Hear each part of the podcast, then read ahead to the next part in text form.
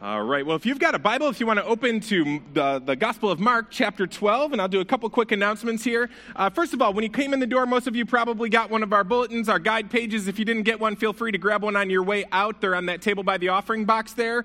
And this has a lot more announcements than we give you uh, every week in it. Um, there's a lot more going on than we can say in just a couple of announcements every week, and so these are there. Um, a couple things that are coming up. One, coming up on May 20th, we've got a membership class as a church, and um, this is a chance where you can come to join Grace Road but really more than anything, it's a chance to really hear uh, what it is that makes us tick. Uh, we go through our history a little bit, uh, our doctrines a little bit, what we believe, what our philosophies are. And we would encourage you, if you're going to be among Grace Road, even if you don't decide to join that night, there won't be you know, like a high pressure close or anything like that. Um, but we'd encourage you to come just to learn more about your church, learn more about our history, learn more about where we think uh, the Lord has us going. And so, so come on out. Uh, also, on May 19th, we'll be doing child dedications. And uh, we do this a few times a year.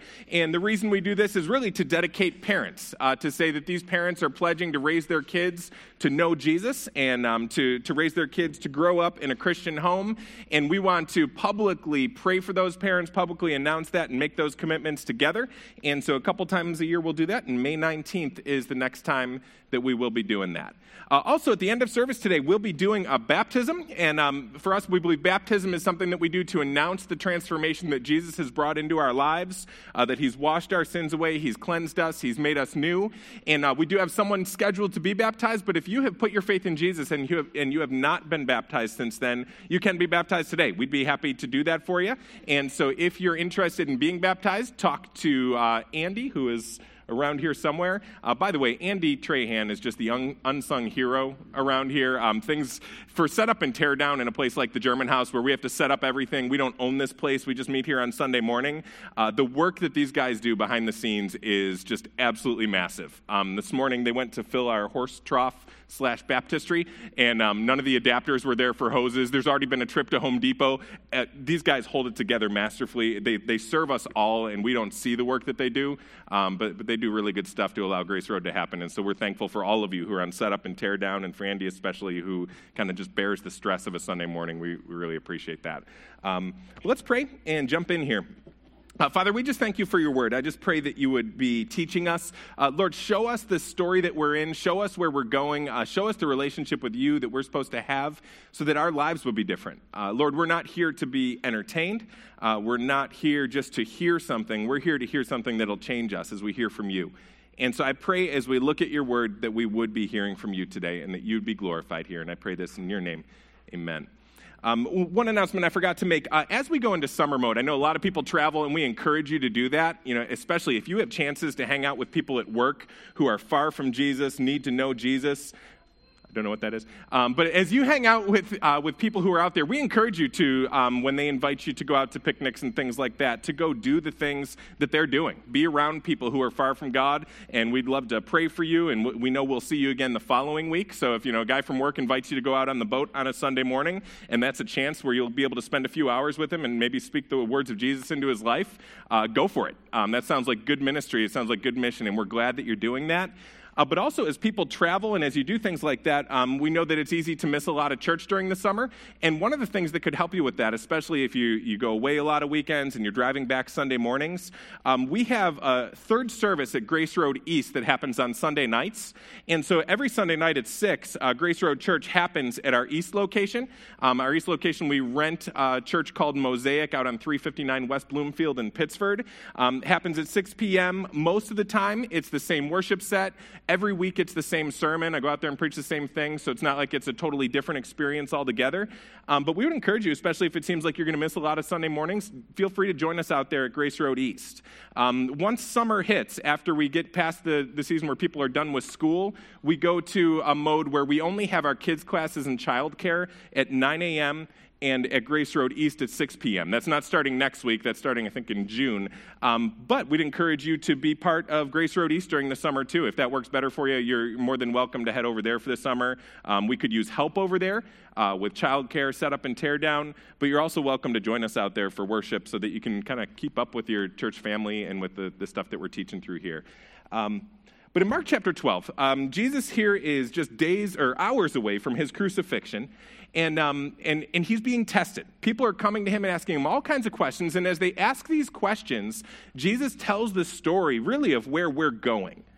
Um, when you start out on a trip, when you, you head out on vacation or you're going somewhere, where you're going makes all the difference in how that trip goes.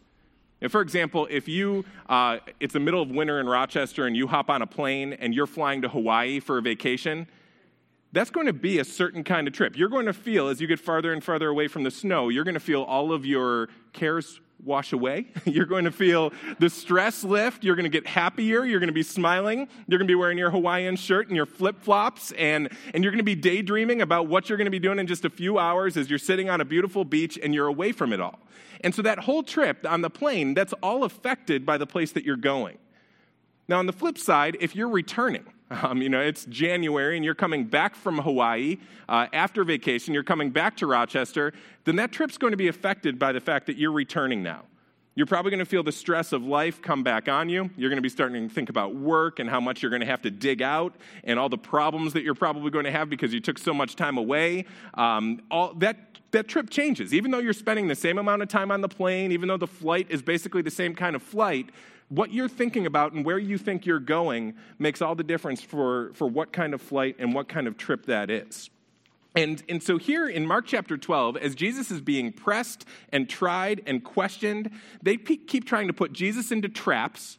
They keep trying to get him to stumble. They keep trying to trip him up.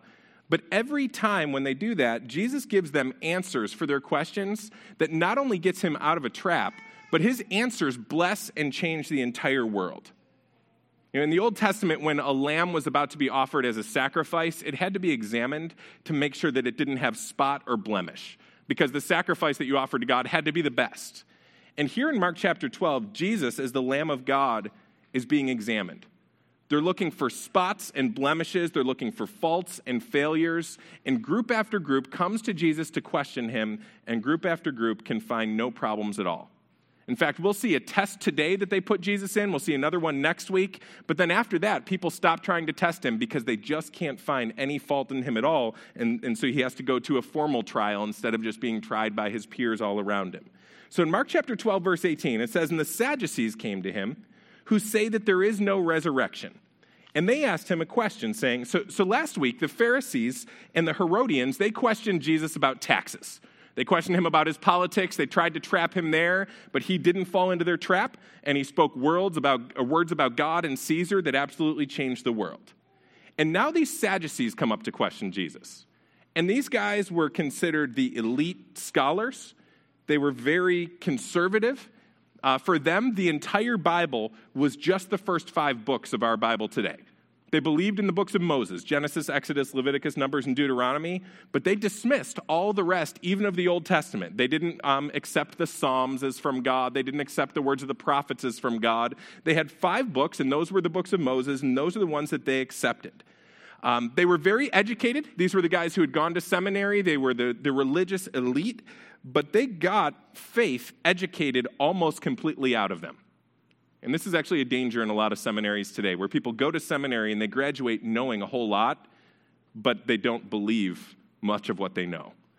And so that's where these guys were. They, they knew a lot about those first five books of the Bible, but their belief in God's work, in the supernatural, was, was non existent. They didn't believe in demons, they didn't believe in angels, they didn't believe in miracles, they didn't believe in God doing anything supernatural today, and they definitely didn't believe that there was an afterlife or a resurrection coming. Um, they, they thought that all the supernatural stuff was stuff that we had added, and that the way to live for God is to follow His commands, do what He says, and you'll reap what you sow in this lifetime. So, so obey the law. You've got one life to live. Just, just get everything done in this life, and then when you die, you're completely gone. So to them, the idea of a future resurrection seems silly. Now, there are other guys, like even the Pharisees, they believe that once we die, we, we wait and then eventually we resurrect. Eventually, those who have been faithful to God resurrect and they have everlasting life. But the Sadducees thought that that idea was absolutely silly. And so they come up to Jesus to ask him a question that'll trap him. If Jesus gives the answer that they want to hear, and he says that there is no resurrection, then they'll like him and they'll accept him, but the people, for the most part, will reject Jesus because the people didn't like the teaching of the Sadducees. If Jesus says that there is a resurrection, then the religious scholars, the elite, will look at Jesus and say that Jesus is silly, he, he's stupid, he doesn't really understand how doctrine works. So that's the trap that they put him in. They, they try to question him about this future resurrection to make him look silly. So, verse 19, it says, Teacher, Moses wrote for us that if a man's brother dies and leaves a wife, but leaves no child, the man must take the widow and raise up offspring for his brother. So they go back to this passage that we won't turn to now in Deuteronomy 25, where God had given this law called levirate marriage. And, and what this law was, was that if a man was married and he died before his wife had had any kids, then his brother's duty was to marry his wife and raise up children in his name so that that guy would basically have offspring. Now we hear that and we say, um, again, uh, do we have to obey that today? No, no, we don't. Um, that, that was a law for Old Testament Israel. It's not something we have to follow today. But it wasn't just crazy at the time, um, it was basically Social Security. That if you have this woman who's married and her husband dies and she never has any kids, she can't just go out and get a job. She couldn't just go out and have a good career. And so she would end up uh, getting older and having nobody to care for her. It was expected that your family cared for you.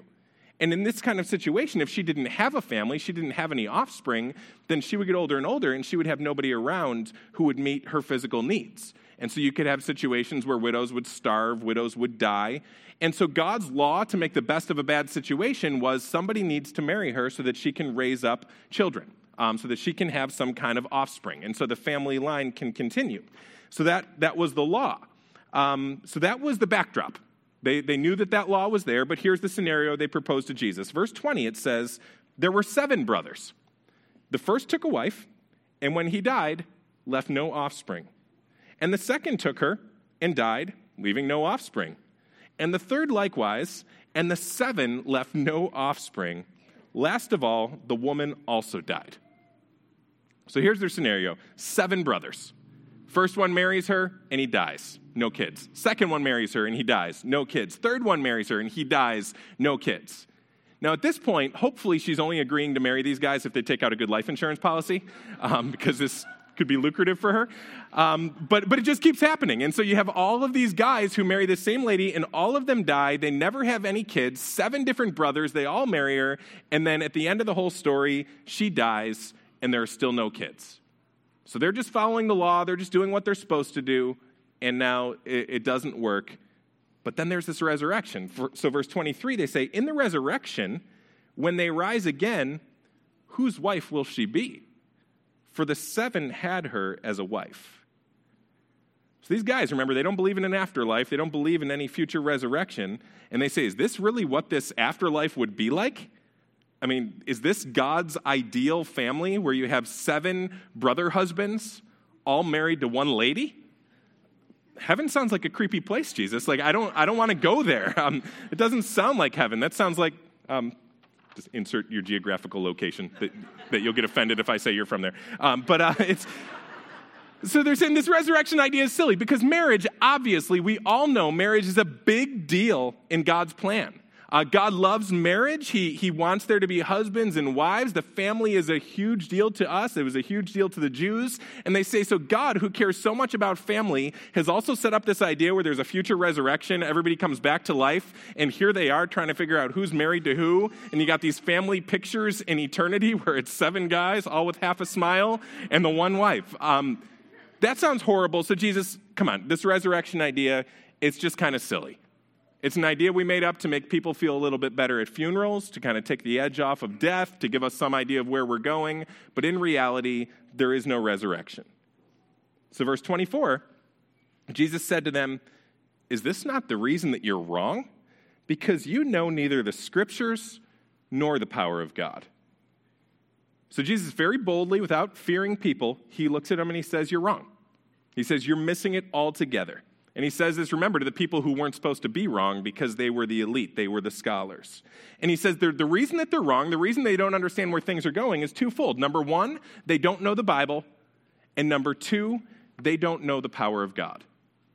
And by the way, for us, when we get our theology wrong, when we have our view of God and the world and the story that we're in wrong, usually it's for one of those two reasons too. Either one, we don't know or believe or trust the Bible. Number two, we don't know God and we don't believe and trust that He's alive and He's active and He's still working in our world. So Jesus keeps talking, verse 25, and He says, For when they rise from the dead, they neither marry nor are given in marriage, but are like angels in heaven. So Jesus says, Yes, there's a resurrection that's coming. You're dead wrong because you don't know the power of God. You're dead wrong because you don't accept all of the Bible. But when that resurrection comes, we resurrect in a form that's very different than the form that we're in today. There's a radical transformation that's coming, and that transformation is going to be so radical that in some ways we won't even recognize the similarities. Now, this is the teaching all throughout the New Testament that, that when Christians die and are buried, they're awaiting a resurrection. Their spirits go to be in the presence of God, but then they wait for that body that was buried to rise again and be with God in a physical body on a physical earth for all eternity. The Bible teaches that that's the eternal state that we're headed toward as Christians. In fact, I can just read you this in 1 Corinthians 15, um, starting in verse 35. The Apostle Paul says this He says, But someone will ask, how are the dead raised? With what kind of body do they come? You foolish person, what you sow does not come to life unless it dies. And what you sow is not the body that is to be, but a bare kernel, perhaps of wheat or of some other grain. But God gives it a body as He has chosen, and to each kind of seed its own body. For not all flesh is the same, but there is one kind for humans, another for animals, another for birds, and another for fish. There are heavenly bodies and earthly bodies, but the glory of the heavenly is of one kind, and the glory of the earthly is of another. There is one glory of the sun, and another glory of the moon, and another glory of the stars, for star differs from star in glory. So is it with the resurrection of the dead. What is sown is perishable, what is raised is imperishable. It is sown in dishonor, it is raised in glory. It is sown in weakness, it's raised in power. It's sown a natural body, it's raised a spiritual body. If there's a natural body, there's also a spiritual body. Thus it is written the first man, Adam, became a living being, the last Adam became a life giving spirit. But it's not the spiritual that is first, but the natural, and then the spiritual. The first man was from the earth, the man of the dust. The second man is from heaven, and, and as was the man of the dust, so also are those who are of the dust. And as is the man of heaven, so also are those who are of heaven. Just as we have borne the image of the man of dust, we shall also bear the image of the man of heaven. So, when Paul's talking about our future and the resurrection that's coming for Christians, he compares it to a seed that's being planted in the ground. If you take an apple seed and you bite into it, you'll taste a little bit of apple, You'll know what kind of seed that is. You'll know what that's going to grow into, or at least what it would have grown into if you hadn't bitten it. Um, but you'll taste that seed, and then when it gets planted in the ground, it grows into something that's orders of magnitude bigger and more glorious than that seed.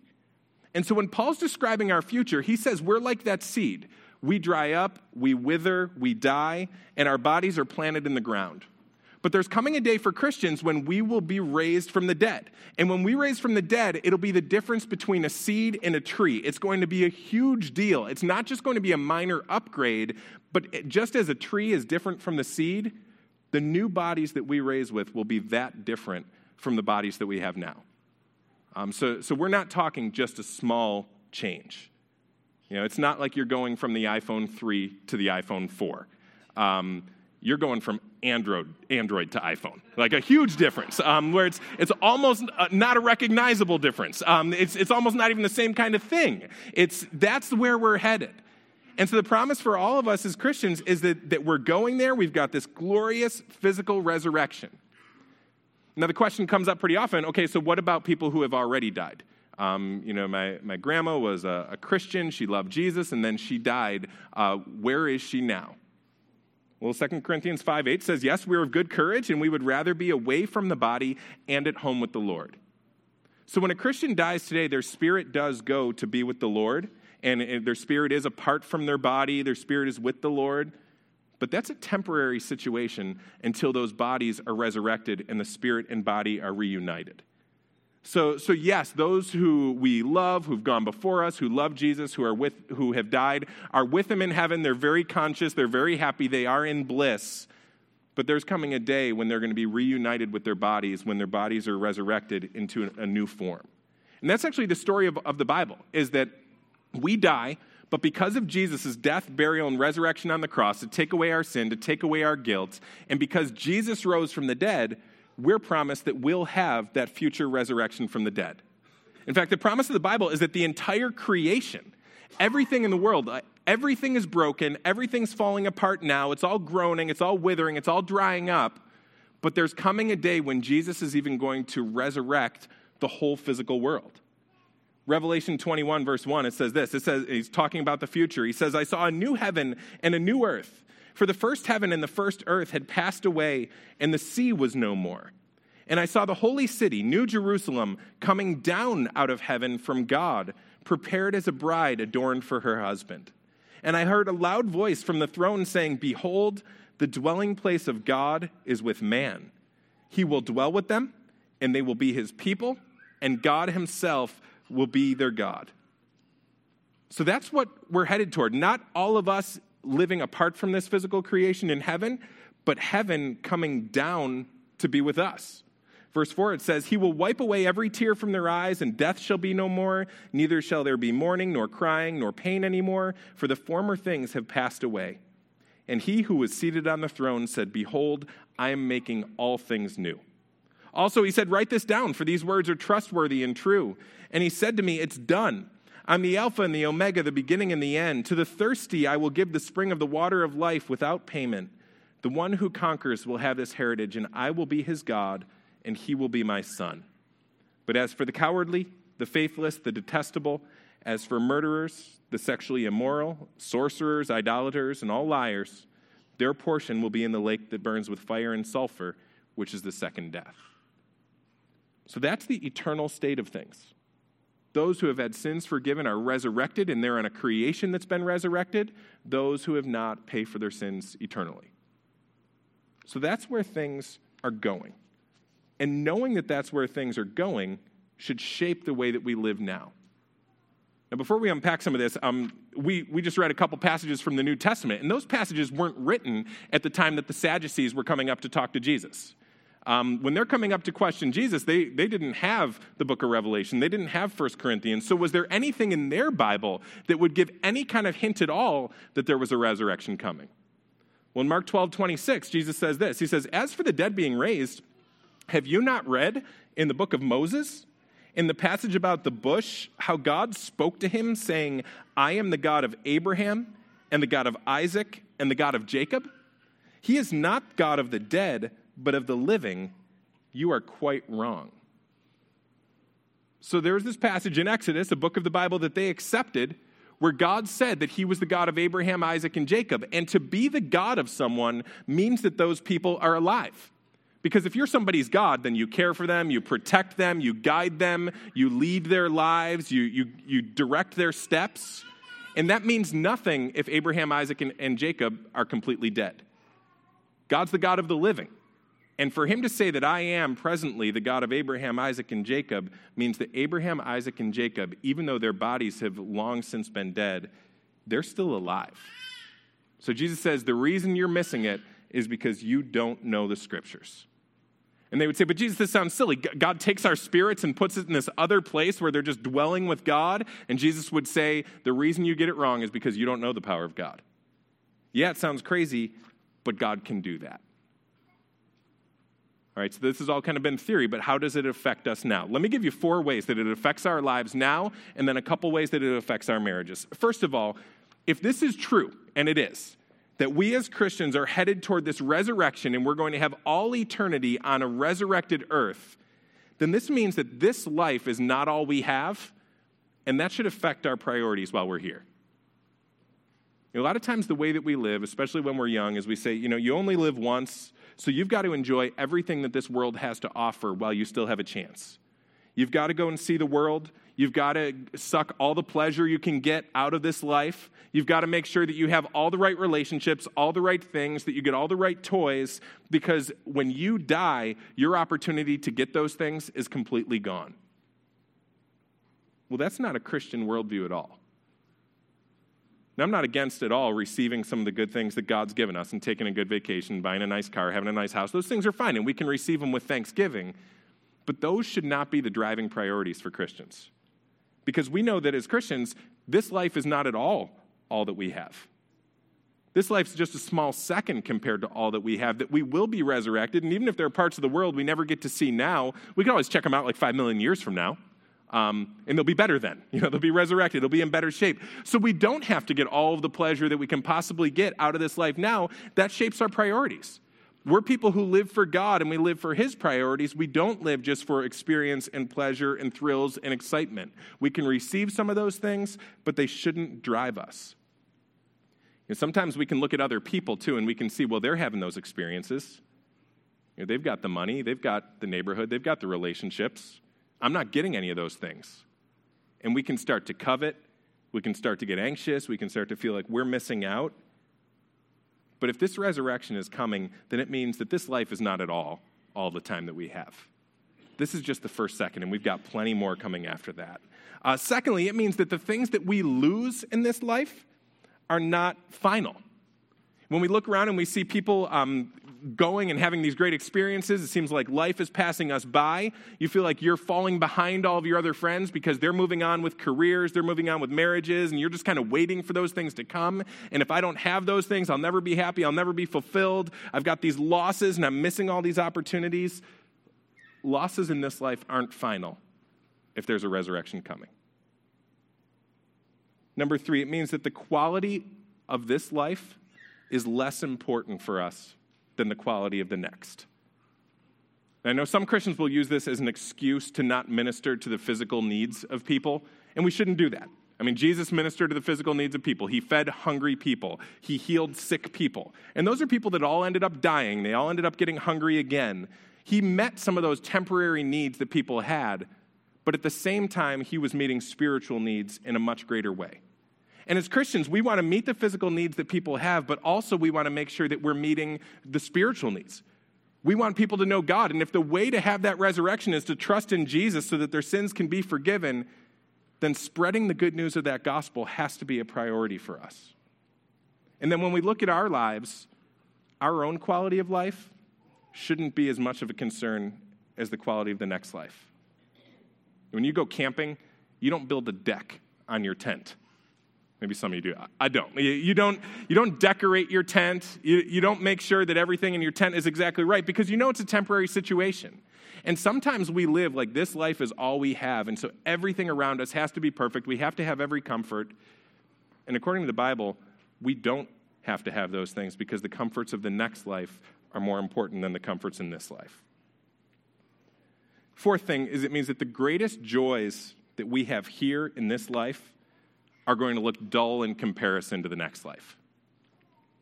Uh, when I was in high school, my, my father was a used car dealer. He had a couple of, um, couple of car lots in Hamburg, New York, um, right outside Buffalo. And so it was a good deal for me as a high school student because I always had a car. And the way it worked is I just borrowed the cars that he let me use. And so he determined what car it was going to be, but I got to use it and use it for free. Um, so, so it was a good deal. And I remember it was actually before I even got my driver's license. He brought this car home that was going to be the first one that I was going to drive, and it was an AMC Eagle.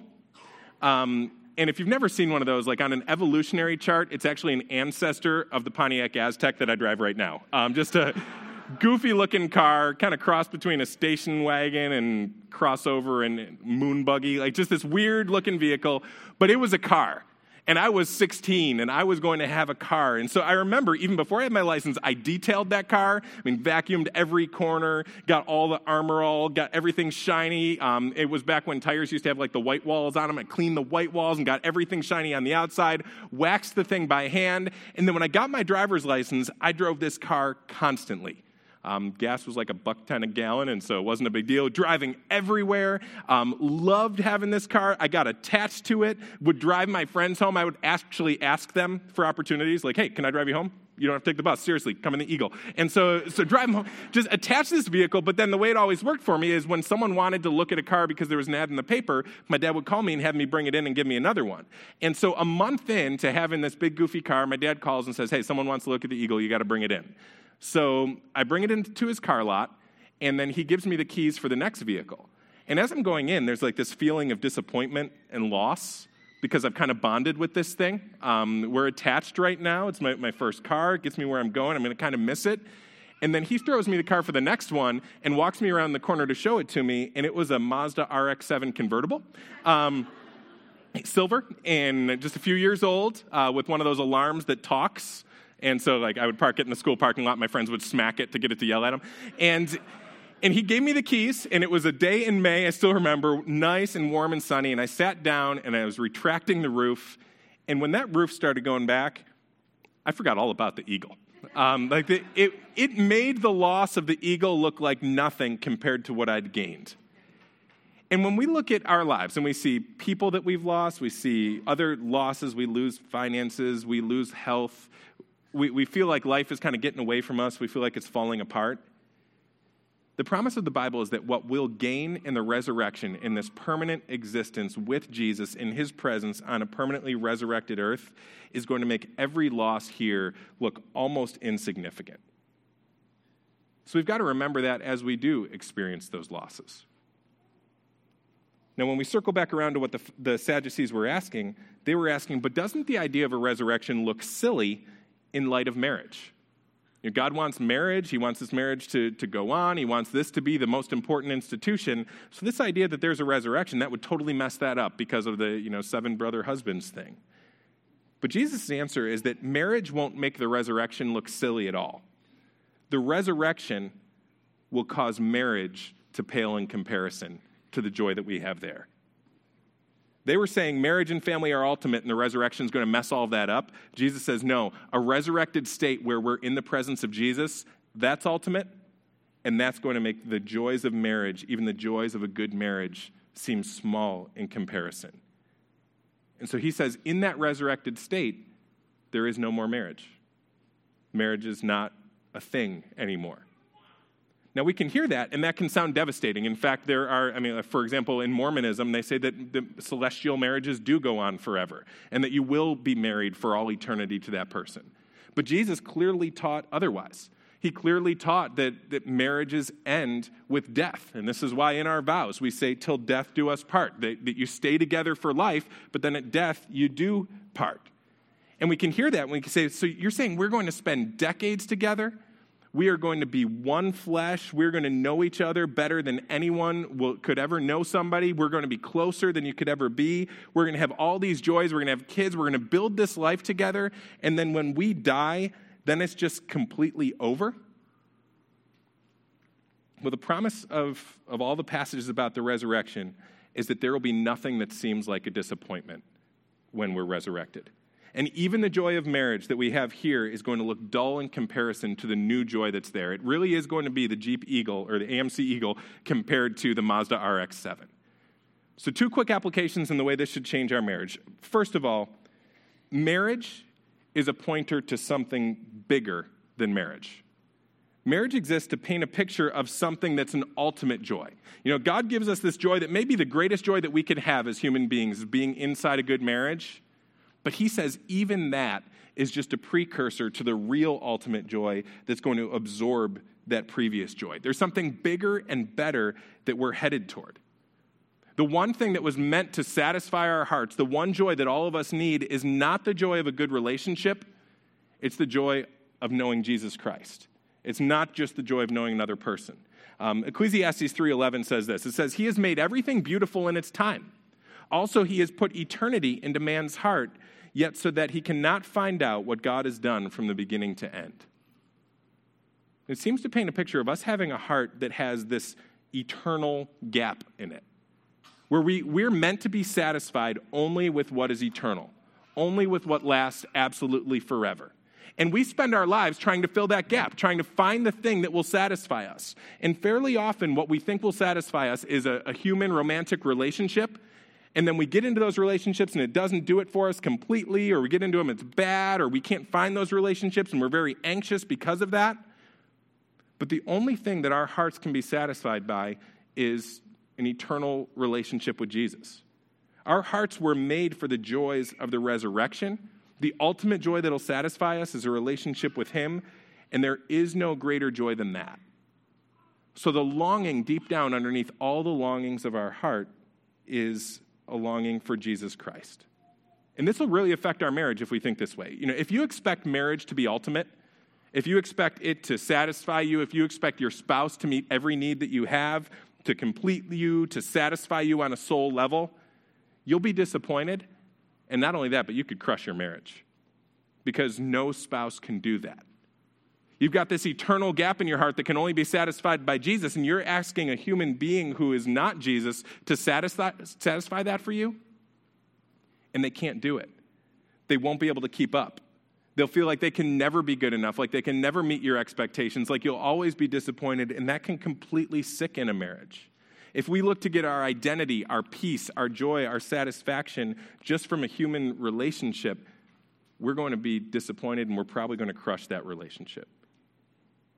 You know, everybody believes in some kind of heaven. Even atheists believe that there's some state that they can achieve that'll make them happy, and usually it's just some idol that we attach our hearts to. You know, I'll be finally and ultimately happy when I get the right house, get the right car, get the right education, get the right career. And a huge idol within our culture is the idol of romantic love. And we think that that's the one thing that'll satisfy me. You, mean, you see it in our movies all the time, where there's this angst and there's this lack of satisfaction, but then finally, boy meets girl, there's some conflict, they overcome, they get married, and from the point that they're married, it's nothing but bliss from then on. Um, now we're satisfied, now we're happy, now life's going to be good because we finally achieved this ultimate state. And in our culture, heaven can be romantic love. Heaven can be this idealized marriage. And if we expect marriage to be heaven for us, we can actually make it hell. We can actually do all kinds of damage with that. You know, according to the Bible, marriage is like an instruction manual for something bigger. Uh, listen to Ephesians 5 31 and 32. It says, Therefore, a man shall leave his father and mother and hold fast to his wife, and the two shall become one flesh. This mystery is profound and I'm saying that it refers to Christ in the church. So marriage was designed to refer to something bigger. It was designed to point to Christ in the church. It was almost like an instruction manual to teach us what the love of Jesus Christ for his church is like until we can actually see him face to face. When I was in high school, we got a big stereo system for Christmas um, for, for our family. Do you remember when big stereo systems were a thing? And so, um, and it came with this instruction manual. And uh, even though I'm terrible at stuff like this, I was the best one in my house to try to put this thing together. And so I had to follow the instruction manual and connecting these wires here and these wires here, putting everything together, getting the speakers wired in. And for me, this kind of thing takes hours. For some of you, I know it t- it's a five minute deal. But um, I'm going through the instruction manual page by page, figuring out how to connect all these different components to get it to work. And then we got a new CD. CDs were new to us at the time.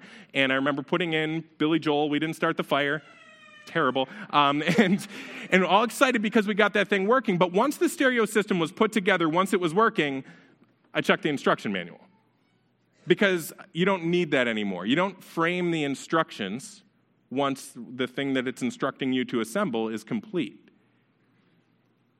Marriage is the instruction manual to teach us a little bit about Jesus' Jesus's relationship with his church. And when Jesus returns, when everything's resurrected and we can see Jesus face to face, then that instruction manual is no longer needed. I mean, it's a big deal because it pointed to something so big and so important, but it's not the ultimate deal. You know, the stereo system is not about the instruction manual, the instruction manual is about the stereo system. And when the bigger deal comes, when Jesus comes, even the joy of marriage is going to get swallowed up in the joy of knowing Jesus. So you say, so what's our relationship going to be like for all eternity? I don't know. Uh, the Bible doesn't say. Um, in some ways, it might even be closer uh, because there won't be sin separating us anymore, but it won't be marriage. That marriage is a, a temporary institution for this life, and then once the resurrection comes, it no longer matters because Jesus is actually the much better model of marriage. And so that's where we're headed. And this should, and this is the second application, this should remind us that marriage and romance aren't ultimate or essential. And that should lighten some of the load that's on people who, who can't find somebody to marry or who are married and things are really hard and really bad. You know, I know as a church we try to be pretty family oriented. We want our families to be strong. We want to see, you know, our, our husbands lead and we want to see our kids follow Jesus and we want to see our wives godly. We, we want to see family strong. And so we talk a lot about family as a church. But I know that there are a lot of people who are single, um, especially at Grace Road, um, even still. Um, when you're there, it's easy to look around at all these other families, look around at your friends who are getting married, and you're, you know, always the bridesmaid but never the bride. And it's easy to feel like I am missing something. Like I'm missing the most ultimate thing. I, am the, the one thing that every Christian needs is a family, and I feel like I don't have a family, and so I'm always going to be a second class Christian. I'll never have joy. Uh, I'll never really be accepted among these people. I'll never have that ultimate thing. And then you go and you watch the movies, and that ultimate thing is always the romance, it's always the marriage, and you feel like you don't have it, and so you're unfulfilled and you're unhappy. Listen, the desire you have for a marriage is, is probably a good thing and probably a God given thing. But marriage isn't going to do for you everything that you think it will do for you when you're anxious about not having it. Marriage is a pointer to something bigger. And so, if you're in a single season of life, you can be a complete and fulfilled Christian. And, and, sure, pursue marriage, but don't pursue it as an idol that you have to have to ever be able to follow Jesus. Pursue it as a secondary pursuit underneath your pursuit of Jesus. If you're in a bad marriage, um, you can look around and you see all these happy couples, and it seems like life is going somewhere for them, and they're planning how they're going to retire together, and they're going on these vacations together, and you go on vacations and they're miserable, or, or you're not having kids, and you're not having all these things that all these other people are having. Well, the reminder of Scripture is that we don't have to have those things to be complete. Because those things are great joys, but they're joys that point to a greater joy in our relationship with Christ. And so you can be free from being so driven by those things like they're an idol. Like if, we're, if, if our marriage never gets great, then I'll just be miserable and my life will never be happy and complete and fulfilled. There is a resurrection coming. That's real. And that's going to last a lot longer than this life. And, and so believe that. Believing that can take the edge off some of the drivenness and idolatry and anxiety that can surround marriage when, when you're in a bad one or you're not in one and you want to be in one be free from all that and recognize that you're a complete Christian because you have Jesus. I mean, Jesus didn't marry a woman, but he was complete. He was fulfilled. There was nothing lacking in Jesus. Jesus was the ultimate human being. And so don't feel like you're not complete until you get there. Um, marriage is great, but it points to something even greater, and you're going to have that even greater thing. Uh, for now, let's bow our heads and close our eyes, please.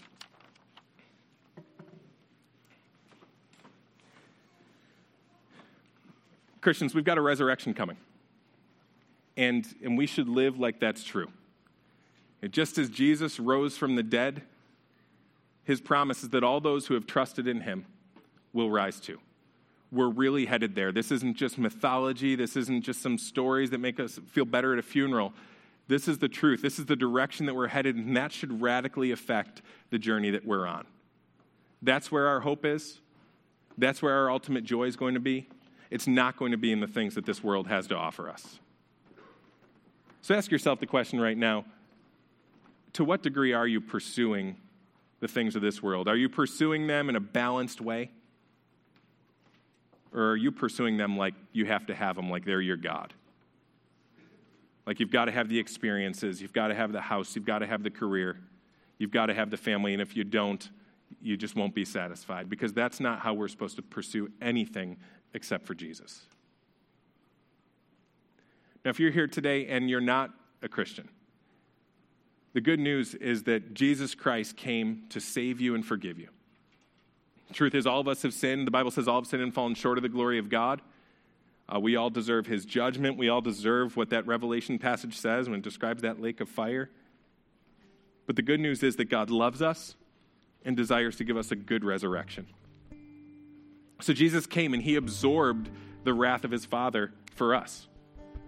Even though we had sinned, even though we deserved judgment, Jesus absorbed it all for us. He died on that cross, he was buried, and he rose again. So that the Bible says that if we trust in him, we won't perish, but we'll have everlasting life.